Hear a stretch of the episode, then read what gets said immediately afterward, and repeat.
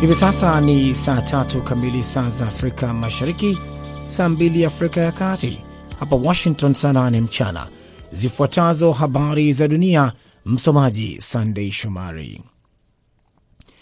Mafuriko katika maeneo ya mashariki mwa Uganda yaliyotokana na mvua kubwa yamesababisha vifo vya takriban watu 24, serikali na shirika la Msalaba Mwekundu Uganda wamesema. Mafuriko katika baadhi ya maeneo ya Bugisu, Mbale na Kapchorwa awali ilisababisha vifo vya watu kumi siku ya Jumapili.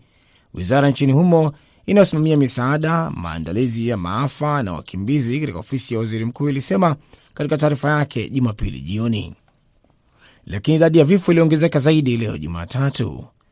Msemaji wa Msalaba Mwekundu wa Uganda Irene Nakasita aliwaambia waandishi wa habari kuwa kufikia sasa waokoaji wamechukua miili 21 kutoka Mbale na mingine mitatu kutoka Kapchorwa. Alisema lori lililokuwa limebeba vifaa vya misaada lilikuwa njiani kwenda kuwahudumia waliopoteza makazi yao katika maeneo yaliyoathiriwa. Spika wa baraza la wakilishi Nancy Pelosi amewasili Jumatatu nchini Singapore kwa ziara ya siku mbili, akiongoza ujumbe wa bunge la Marekani huko Asia, huku ukiwa na uvumi kwamba safari hiyo inaweza kujumuisha kupitia nchini Taiwan. Wizara ya mambo ya nje ya Singapore ilisema Pelosi atakutana na waziri mkuu Lee Hsien Loong na maafisa wengine. Katika taarifa Jumapili, Pelosi alisema anaongoza kundi la wabunge wengine watano wa chama cha Demokrat huko Asia kuthibitisha ushirikiano wa nguvu na usiotetereka wa Marekani kwa washirika wetu na marafiki katika eneo hilo. Hakutaja kama atakaidi China kwa kupitia Taiwan katika safari ambayo inajumuisha Malaysia, Korea Kusini na Japan katikati ya ziara zilizopangwa za ujumbe wa Marekani. Naendelea kusikiliza habari za dunia kutoka idhaa ya Kiswahili ya Sauti ya Amerika, VOA, ikitangaza kutoka Washington DC kupitia 107.5 FM Nairobi, Kenya. Kenya inasema haina nia ya kufunga mtandao wa Facebook ambao inamilikiwa na kampuni ya Meta. Waziri wake wa ICT alisema hii leo Jumatatu baada ya shirika la kuangalia uwiano wa kitaifa kutoa siku saba kwa mtandao huo kufuata sheria za matamshi ya chuki, la sivyo kufungiwa. Tume ya kitaifa ya uwiano na utangamano NCIC siku ya Ijumaa ilishutumu Facebook kwa kukiuka katiba na sheria za Kenya kwa kushindwa kukabiliana na matamshi ya chuki na uchochezi jukwani kabla ya uchaguzi mkuu wa Agosti 9. Hatuna mpango wa kufunga mtandao wote kati ya hii, Joe Mucheru, waziri wa habari, mawasiliano na teknolojia, aliyeambia Reuters. Uhuru wa vyombo vya habari ni jambo tunalothamini, iwe ni vyombo vya habari vya kawaida au mitandao ya kijamii.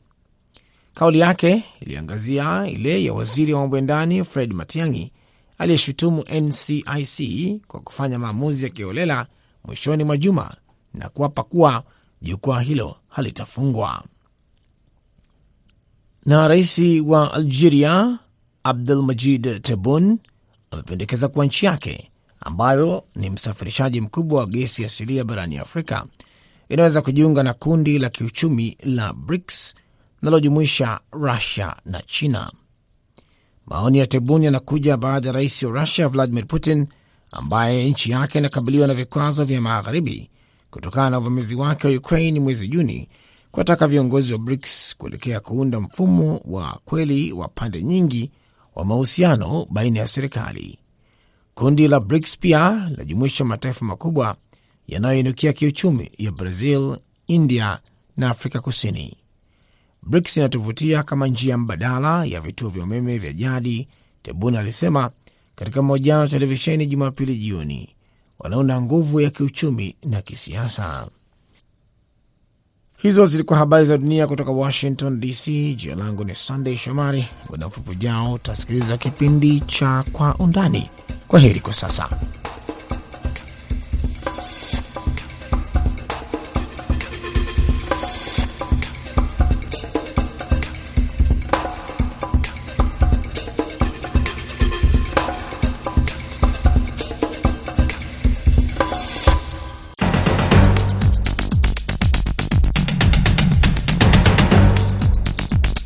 Undani katika sehemu ya kwanza tunaangazia maandalizi ya uchaguzi mkuu nchini Kenya baada ya tume ya uchaguzi kufanya kikao na vyombo vya habari vya kimataifa kwa kuangazia namna ambavyo imeandaa uchaguzi mkuu kulingana na amri iliyotolewa na mahakama mwaka elfu mbili kumi na saba kwamba iandaye uchaguzi ambao ni rahisi kwa kila mtu kuelewa kinachofanyika.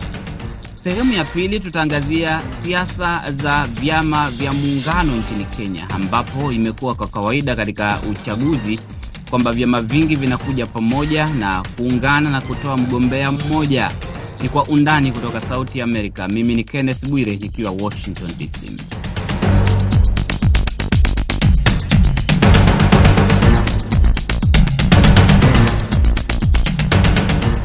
Msikilizaji, ni siku chache tu ambazo zimesalia Kenya ielekee katika uchaguzi mkuu utakaofanyika 9 Agosti, utakuwa ni Jumanne wiki ijayo.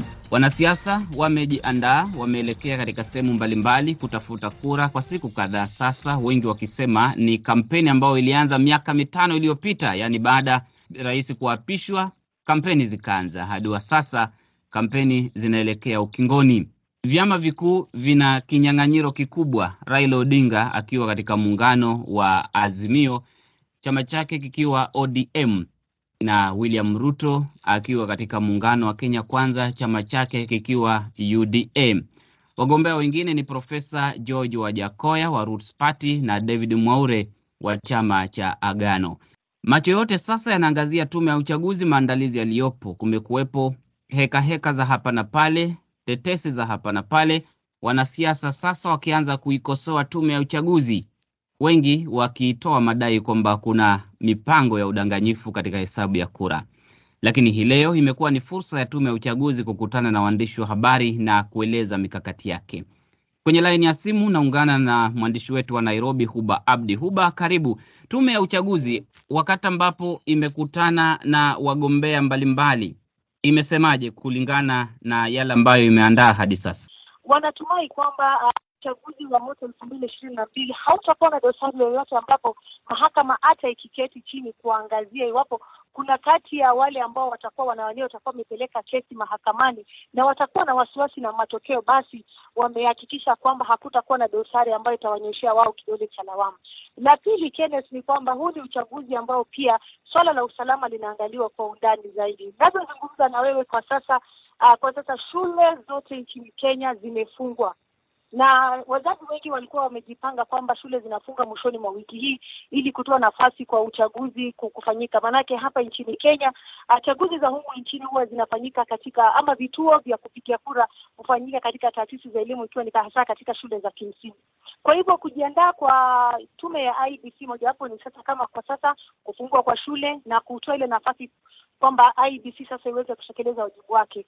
Jambo lingine Kenneth, ni kwamba leo katika uh, eneo la Bomas ambapo tulifika pale kuzungumza na mwenyekiti wa IEBC, tuliweza kuona wameweka pia call center ambayo uh, wapiga kura ambao watakuwa na malalamishi yoyote, watakuwa wameomba, wameona jambo ambalo uh, halifai kisheria, basi wanaweza kupiga simu moja kwa moja kuzungumza na watu ambao wameandikwa pale ili kuelezea malalamishi yao, iwapo watakuwa wameshuhudia wizi wa kura, iwapo watakuwa wameshuhudia kwamba kuna watu ambao wanalipwa ili kuweza ku, labda kubadilisha kura zao, basi ile call center imewekwa pale kuhakikisha mambo kama hayo hayafanyiki. Kwa hivyo ndio baadhi ya mambo ambayo IBC imechukua kama mikakati ya kuhakikisha kwamba wamejiandaa katika uchaguzi huu. Unapozungumzia kuwepo sehemu ambayo malalamishi yanaweza kaifikia IBC, IBC inategemea maafisa wa polisi kuwasaidia katika kutekeleza hilo, kuwakamata labda wahusika endapo kutakuwepo na malalamishi kama hayo. Lakini katika hi, siku za hivi karibuni tumeona mvutano kati ya maafisa wa IBC na idara za usalama hasa DCI kwamba kuhusiana na tetesi kwamba kulikuwepo na visa ama mbinu za kutekeleza udanganyifu katika hesabu ya kura hasa kuhusiana na raia wa Venezuela ambao IBC inasema kwamba ni maafisa wake ambao walipewa kazi ya kuja kusimamia uchaguzi huo. IBC imezungumziaje swala hili la raia wa Venezuela na vile vitu walivyopatikana navyo ambavyo ni mali ya IBC? Naam, Kenneth, suala hili tumeliuliza kwa tume ya IBC mbele ya makamishna wa sita ambao walikuwa mbele ya wanahabari wa kimataifa, lakini ajabu ni kwamba suala hili lilipuuziliwa mbali, na kile ambacho mwenyekiti wa IEBC alitueleza ni kwamba uh, shirika la IBC pamoja na DCI wameketi chini na wakafanya mazungumzo na kuyasuluhisha wao wenyewe kwa kushirikiana. Kwa hivyo tunajaribu tumejaribu kumsukuma atuelezee kwa undani kuhusiana na uh, raia hawa wajue kwanza wapo nchini ama tayari wameshapelekwa nchini mwao, na vile vile zile stika ambazo zilikuwa humu nchini zilikuwa za kazi gani. Ni baadhi ya maswali ambayo tulimuuliza Bwana Chebukati, lakini hatukuweza kupata jibu ambalo linafaa na kwa sasa sina la ziada la kuzungumzia swala hili kwa sababu mimi pia sikuweza kupata jibu kutoka kwake. Wiki iliyopita maafisa wa IBC walionekana kufanya kikao na wawakilishi wa vyama mbalimbali vya kisiasa na kukubaliana kwamba watatumia fomu moja tu ya uchaguzi 34A na wala sio 34B. Hizi ni fomu mbili ambazo zilileta mkanganyiko katika uchaguzi uliopita mwaka elfu mbili kumi na saba. Je, ufafanuzi wote umetolewa kuhusiana na hili? Naam, kulingana na hili shirika la ABC Kenneth anasema kwamba uh, uchaguzi wa mwaka elfu mbili na saba ulibatilishwa kwa sababu ya masala kama haya, na kwa hivyo wao wameketi chini kama kama tume na kuita wahusika wakuu kama vile Wajakoya, uh, uh, bwana Raila na bwana Ruto kuweza kulizungumzia suala hili, na kwa pamoja wanasema kwamba uh, shirika la IBC limekubali kuwa na huo mfumo mmoja wa kuhakikisha kwamba uh, kile ambacho kilisababisha uchaguzi kubatilishwa basi hautakuwepo. Na je, wamefafanua namna ambavyo uchaguzi huu utaandaliwa kwa njia rahisi zaidi ilivyoamriwa na mahakama kuu? Naam, wamesema kwamba uh, zile shida ambazo ama matatizo ambayo yalikuwa yamewekwa wazi na mahakama ya upeo wameweza kuitatua na kwamba hawaoni kwamba kutakuwa na dosari yoyote, na vile vile pia utumiaji wa dijitali utakuwa zaidi, na kuna watu ambao pia walikuwa na hofu kwamba matumizi ya dijitali huenda yakaharibiwa yaka na watu ama kwa kimombo tunasema imekuwa hack, lakini anatuhakikishia kwamba wale wote ambao wamewekwa pale kushughulikia suala hili basi wanahakikisha kwamba matumizi ya dijitali yataweza kusaidia katika kurahisisha uhesabu uh, wa kura, kuhakikisha kwamba wapiga kura pia wanapiga kura kama inavyostahili. Maafisa wa IBC wamezungumzia lolote kuhusu karatasi za kupigia kura, mahala zilipo, namna zitakavyowafikia wapiga kura, pamoja na zile mashine za elektroniki, kwa sababu uchaguzi huo unastahili kufanyika kwa mfumo mwili, mfumo wa kawaida ambao ni manual wa kutumia karatasi na mfumo wa kielektroniki. Vifaa vimewasili tayari Kenneth, hapa nchini Kenya kama walivyotueleza uh, tume ya IBC na tayari iko katika maeneo ya industrial area, na wakati wowote kuanzia sasa tunavyozungumza ataweza kuzisafirisha katika sehemu ambazo zinastahili kufika. Kumbuka kwamba uh, shule tayari zimefungwa na hizi shule ni maeneo ambayo vituo vya kupigia kura ambapo hivi vifaa vinafaa kufika. Kwa hivyo tayari upande huo wa tume ya IBC na imeweza kukamilisha sekta hiyo na vilevile tukizungumzia suala la usalama, IBC nasema inashirikiana sana na na idara ya usalama katika kuhakikisha kwamba vifaa hivi vinasafirishwa kwa wakati na vilevile baada ya uchaguzi vilevile vinachukuliwa chini ya ulinzi mkali ili kuhakikisha kwamba hakuna dosari yoyote inapatikana njiani au hata katika vituo vya polisi. Mafunzo ya vifaa vya elektroniki yameshatolewa kwa wale ambao watasimamia uchaguzi huu? Tayari yameshatolewa kwa wafanyikazi ama maafisa ambao watakuwa wana, wanafanya kazi na shirika la IBC na vilevile kama walivyoweza kutueleza kwamba mikakati ya matayarishi matayarishi tayari yameshakamilika na wale wote ambao wanahusika na uchaguzi huu tayari wameshaelewa jinsi ya kuvitumia hasa vile vifaa vya kidijitali. Maanake huu ni uchaguzi ambao utafanyika kwa njia mbili, moja ikiwa ni ile ya manual na hii ya pili itakuwa ni dijitali. Mfano, iwapo digital haiwezi kutambua vidole vyako, basi watatumia kitambulisho chako cha kitaifa kuweza kutambua wewe ni nani, na kisha ukawa unaendelea na ile shughuli yako ya kupiga kura, basi na wewe kukatazwa lolote. Vituo vya kupigia kura ambavyo tume ya uchaguzi ilisema kwamba havina uwezo wa kupata ile network ya 4G kupeperusha matokeo, kuna mbinu yote mbadala IBC imesema itatumia. Njia mbadala ambayo zaidi wataonekana kutumia sana ni hiyo mfumo wa manual ambao ulikuwa ukitumika hapo kitambo kabla ya ujio wa mfumo wa dijitali, kwa sababu wanasema kuna sehemu ambazo pia hakuna ile umeme, na inamaanisha kwamba sehemu ikiwa basi inakuwa vigumu sana kwa vifaa vya kielektroniki kufanya kazi, na hawawezi pia kurely on this, uh, digital vifaa vya kidijitali katika uchaguzi wote pasi na wao kutumia ile manual. Ndio maanake anasema katika sehemu ambapo kuna tatizo la umeme, vifaa vya elektroniki haviwezi vikafanya kazi basi watatumia ile mfumo wa manual kuhakikisha kwamba mpiga kura hakosi haki yake ya kutekeleza ile haki ya kupiga kura. Zile tetesi ambazo wanasiasa walikuwa nazo nyingi tu kuto, eh, kuanzia kwa kuchapisha kupiga kura na vifaa vingine bado zipo ama hizo tetesi sasa zimekimya? Naam, kwa mujibu wa shirika la IBC kama tulivyozungumza na wao leo, wamefanya mikutano na wanasiasa na yale yote ambao uh, wanasiasa wamekuwa wakiyazungumzia pale nje. Kumbuka kwamba wanasiasa wanazungumza sana mengi wakiwa katika kampeni zao kule nje, na ndiposa shirika hili la IBC liliwaita wakaketi pamoja, na mambo yote ambao walikuwa wakizungumzia na walihisi kwamba hayajafanywa vizuri na IBC waliweka mezani. Tume ya IBC ikaweza kufanya majadiliano na makundi ya hawa wanasiasa, na vilevile wanasema kwamba uh, tetesi ambazo zimekuwa pale nje wameweza kuzisuluhisha kupitia mazungumzo baina yao na wanasiasa ambao wanafanya uh, kampeni na vilevile ambao wako katika uh, mashindano ya uchaguzi wa Agosti tisa. Mpiga kura ashaangalia orodha ya wapiga kura, daftari ashaidhinisha kwamba jina lake lipo, halipo, lipo hapa, lipo pale. Ndio shughuli ambayo kila mpiga kura hapa nchini Kenya anajaribu kuangalia kuhakikisha kwamba hayuko nje katika uh, zoezi la kutekeleza haki yake ambayo ndio kupiga kura. Kwa hivyo kila Mkenya sehemu ambapo ako na ana nia ya kupiga kura, kila siku anahakikisha kwamba anafika katika vituo vya IBC sehemu ambapo hivyo vituo viko, kuhakikisha kwamba yuko katika orodha ya wale ambao wamesajiliwa kuwa wapiga kura mwaka huu.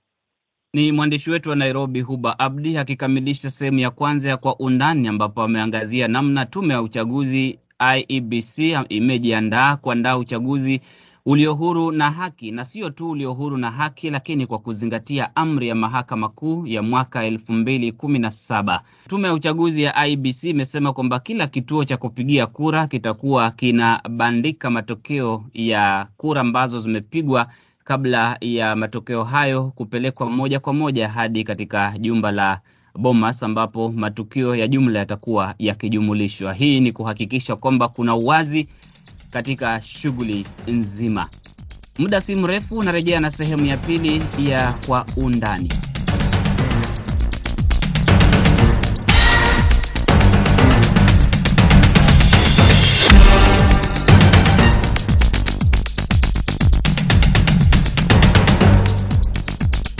Karibu katika sehemu ya pili ya Kwa Undani kutoka Sauti Amerika, VOA. Katika sehemu hii ya pili tunaangazia makala kuhusu uchaguzi wa Kenya. Leo tunaangazia miungano ya kisiasa baina ya vyama mbalimbali, baadhi vikiwa na itikadi au sera zinazowiana na vingine vikiungana kwa kile kinachoelezwa kama sababu za kutafuta uongozi wa kisiasa tu.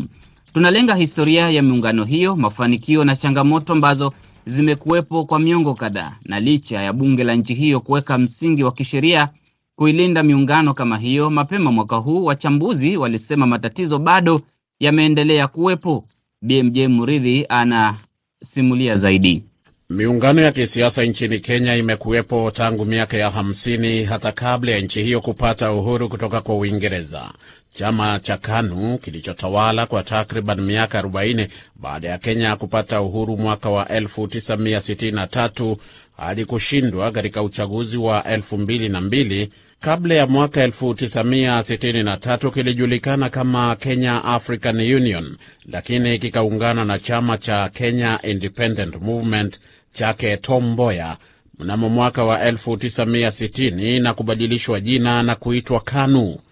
Baada ya hapo hakukuwa na upinzani mkali kwa KANU na wala utawala wa rais wa wakati huo Jomo Kenyatta haukuona haja ya kubadilisha sheria na kuwa na mfumo wa chama kimoja.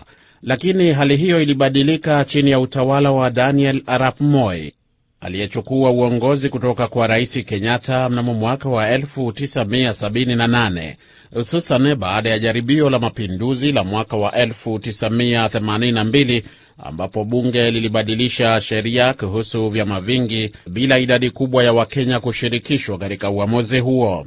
Lakini ni katika miaka ya tisini ambapo mfumo wa vyama vingi vya kisiasa ulirejea baada ya rais Daniel Arap Moi na chama kilichokuwa kikitawala cha KANU kuridhia kufanyia marekebisho kipengele cha katiba ya zamani cha 2A mwaka wa 1991 ambacho kilikuwa kimeifanya Kenya kuwa ya mfumo wa chama kimoja. that I have today assented to the bill as a sign of my commitment to political reform. Taswira ya siasa za taifa hilo ilibadilika ghafla. Vyama vya upinzani vilianza kuchipuka, kila kimoja kikiamini kwamba kingeuondoa utawala wa KANU madarakani. Lakini kutokana na mbinu zilizotumiwa na Rais Moi na wafuasi wake, haikuchukua muda mrefu kabla ya wanasiasa wa upinzani kugundua kwamba haingekuwa rahisi kukishinda chama hicho. Baada ya uchaguzi mkuu wa mwaka 1992 ambapo KANU ilishinda licha ya msisimko mkubwa wa kisiasa kushuhudiwa, baadhi ya wanasiasa wa upinzani walianza kubadilisha mikakati yao. Pamoja na vyama, vuguvugu za kila aina ziliundwa, huku kila moja likidhani kwamba lingefaulu katika azima ya kumwondoa Moi madarakani, lakini bado hawakukubaliana kwa kauli moja kuhusu namna ya kukabiliana na KANU. Na hapo mwaka wa 1997 Moi na KANU walishinda uchaguzi mkuu kwa mara nyingine. Mchambuzi wa siasa za Kenya Maimuna Mwidau anatupia jicho hali ilivyokuwa wakati huo. Wakati ule ilikuwa ni mabadiliko kwamba ile nafasi ya vyama vingi kuungana kwanza, uh, wajitokeze.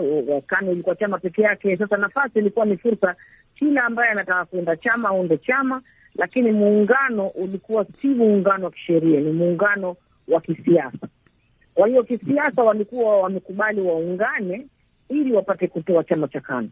Kwa hiyo ilikuwa haina mashiko ya kisheria wakati ule, na sheria ilikuwa haijabadilishwa kuweza kuwa kwamba kuna sheria ya muungano. Muungano utaungana vipi na watasaidiana vipi? Kwa hiyo wakati ule muungano ulikuwa ni wa kisiasa peke yake, si wa kisheria. Hiyo ndo ndio mwanzo wa wa uh, siasa za muungano Kenya. Lakini licha ya kutokuwepo na mikakati madhubuti ya miungano ya kisiasa iliyolindwa kisheria, wanasiasa wa upinzani walifanikiwa kuja pamoja na kushinda uchaguzi wa mwaka elfu mbili na mbili uliomwingiza madarakani Rais Mwai Kibaki. Lakini kilichofuatia ushindi huo ni mgawanyiko mkubwa serikalini. Tumemuuliza Maimuna Mwidau ni kwa nini licha ya muungano wa NAKI kuunda serikali bado changamoto zilionekana kuongezeka. Japo kulikuwa na mikataba ambayo waliandikiana baadhi ya viongozi, ilikuwa ni mikataba ya, ya kisiasa tu, haina tena karibu mashiko mengine yoyote ya, ya sheria ambayo ingeweza kutekeleza ule muungano baada ya Kibaki kushinda.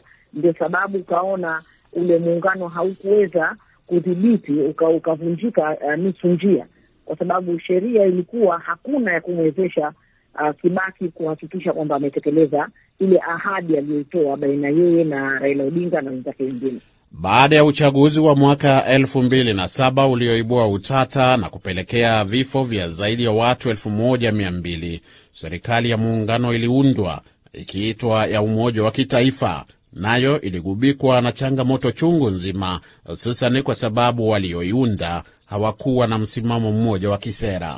Ingawa katiba mpya ya mwaka 2010 ilibadilisha mwelekeo wa siasa za Kenya kwa njia mbalimbali, baadhi ya wachambuzi wanasema iliifanya hata vigumu zaidi kwa chama kimoja cha kisiasa kuunda serikali bila kushirikisha vingine. Lakini pia katiba hiyo ilionekana kuongeza hali ya sintofahamu kwa walionuia kuunda miungano ya kisiasa. Licha ya kwamba chama cha PNU na kile cha URP vilikuja pamoja na kuunda serikali, mgawanyiko uliendelea kushuhudiwa ndani kwa ndani na kufikia mwaka 2017 ambapo vyama vingi viliungana na kuunda chama kimoja cha Jubilee. Sio wote walioridhia. Baadaye Jubilii iligawanyika na kuwa mirengo miwili ya kisiasa. Kwa upande mwingine, miungano iliyoundwa na vyama vya upinzani kuelekea kwa uchaguzi wa mwaka 2013 na ule wa mwaka 2017 ikijulikana kama CORD na NASA mtawalia, hatimaye ilisambaratika kutokana na kutoaminiana kwa viongozi na vilevile vile kukosa uungwaji mkono wa kisheria kwa mikataba iliyotiwa saini. Lakini hilo alikuwafanya Wakenya kuachana na miungano ya kisiasa. Mapema mwaka huu bunge lilipitisha sheria ambazo zinaipatia nguvu miungano ya kisiasa, lakini ambazo pia zimeendelea kukosolewa na baadhi ya watu. Changamoto kubwa moja iliyotokeza ni changamoto ya ugavi wa mamlaka ambapo wale waliokuwa wamejiunga kisiasa walikuwa wamekuja kwa minajili ya kikabila na maeneo yao. Kwa hiyo changamoto kubwa ilikuwa ni zile nafasi na fursa zilikuwa zimetolewa hazikuenda kulingana na vile maagizo ya muungano waliokubaliana nao. Na changamoto ya pili ilikuwa ni baada ya ule ushindi, NASA bado ilikuwa ipo, na katika ule ushindi kuna zile fedha za vyama vya kisiasa vinavyopatiwa kwa kupata viti maalumu katika bunge, pengine idadi kubwa ya, ya viti. Sasa fedha zilipolipwa, ilikuwa kinara wakati ule wa ile NASA alikuwa ni uh, ODM Raila Odinga. Kwa hiyo fedha zote zilipelekwa kwa chama cha ODM, ikijulikana kwamba kwa sababu wao ni muungano, wataweza kugawanya zile pesa baina yao wale uh, vigogo wa, wa vyama vingine, lakini ikatokea utata mkubwa sana, ambapo ODM ikasema hawao hawana deni na mtu yoyote. Kwa hiyo zile fedha zilikuwa ni za ODM peke yake. Nafikiri hilo ndo lililoleta kwamba sasa serikali ikaona afadhali kupitisha sheria mpya ya kuhakikisha ule mkataba una mashiko ya kisheria, halafu kisha zile fedha zitakapokuwa zapewa vyama ambao wamefunga muungano wataweza kugawiwa kulingana na mikataba ile, na halafu kila chama kiliweza kuandikiana mkataba sasa hivi katika azimio baina ya vyama vyote vilokuja pamoja na kukubaliana masharti fulani. Hata hivyo, pamoja na kuwepo na sheria inayoratibu miungano ya kisiasa, taifa hilo la Afrika Mashariki bado linaendelea kukabiliana na changamoto za hesabu za kikabila, mifumo dhaifu ya vyama vya kisiasa na ukosefu wa uaminifu kuhusu maudhui ya mikataba inayotiwa saini. Ule mkataba wa kwanza uliosajiliwa ilikuwa ni mkataba wa vyama vyote kusema wao watamuunga uh, kinara Raila Odinga kuwa rais wa Azimio, lakini mambo mengine yote walishindwa wa kukubaliana, hasa kwamba viti vilioko chini, kila chama kilisema lazima kiangalie fursa yake na nafasi yake. Viti vikishindwa kuchukuliwa na vyama vingine, vile vyama vitakufa. Kwa hiyo hapo mgogoro ndo ulitokea, kuangalia kwamba ni chama gani kitasimamisha watu mahali gani. Hilo ndio tatizo kubwa ambalo hawajaweza kulitatua mpaka leo. Nimesikia unazungumza sana kuhusu Azimio, lakini pia kumbuka kwamba kuna mirengo mingine. Kuna mrengo huu mkubwa pia unajulikana kama Kenya Kwanza. Wao wamefaidika au wamekosa kufaidika vipi na sheria hii mpya ya vyama vya kisiasa? Mrengo wa Kenya Kwanza mfumo wake ulia, ulianza tofauti. Kwanza ulianza na nguvu sana kama chama cha UDA ambacho kilikuwa ni chama kikubwa kabisa na wa, wafuasi wake wote waliingia ndani ya UDA. Kwa hiyo wali, wote walikuwa ni wana UDA. Baadaye sasa, ilipokuwa hii sheria mpya imekamilika, wakaona na wao pia wapate nguvu zaidi, kwa sababu wa, wengine walikataa kuvunja vyama vyao kuingia ndani ya UDA. Kwa hiyo ikabidi na wao wafuate huu mfumo. Kwa hiyo pia wao wamefaidika kama Azimio, lakini mikataba yao ilikuwa wazi na mikataba yao ilikuwa ni ya kueleweka.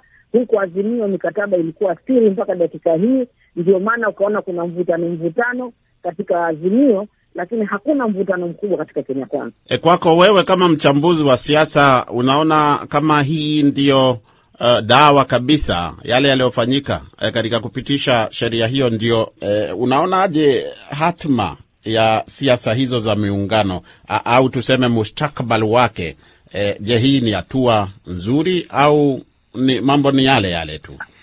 Kusema kikweli, mambo ni yale yale, ni wakati tu imekuja kwamba sasa imebidi kulazimishana kuingia katika miungano ili kupata ufuasi. Kwa sasa historia ndiyo itakayoamua iwapo hatua ya kuunda sheria ya kuwezesha vyama mbalimbali kuungana kwa madhumuni ya kuunda serikali itakuwa ya manufaa kwa taifa hilo au la. BMJ Muridhi, Sauti ya Amerika, Washington. Taarifa hiyo ya BMJ Mridhi inakamilisha kwa undani. Kumbuka msikilizaji, tutaendelea kukuletea makala na habari kuhusu matukio yote yanayoendelea katika uchaguzi wa Kenya hata baada ya matokeo rasmi kutangazwa. Nakamilisha kwa undani. Kwa niaba ya wote walioshiriki kufanikisha kipindi hiki, mwelekezi amekuwa Aida Isa. Naitwa Kenneth Bwire. Kuwe na usiku mtulivu.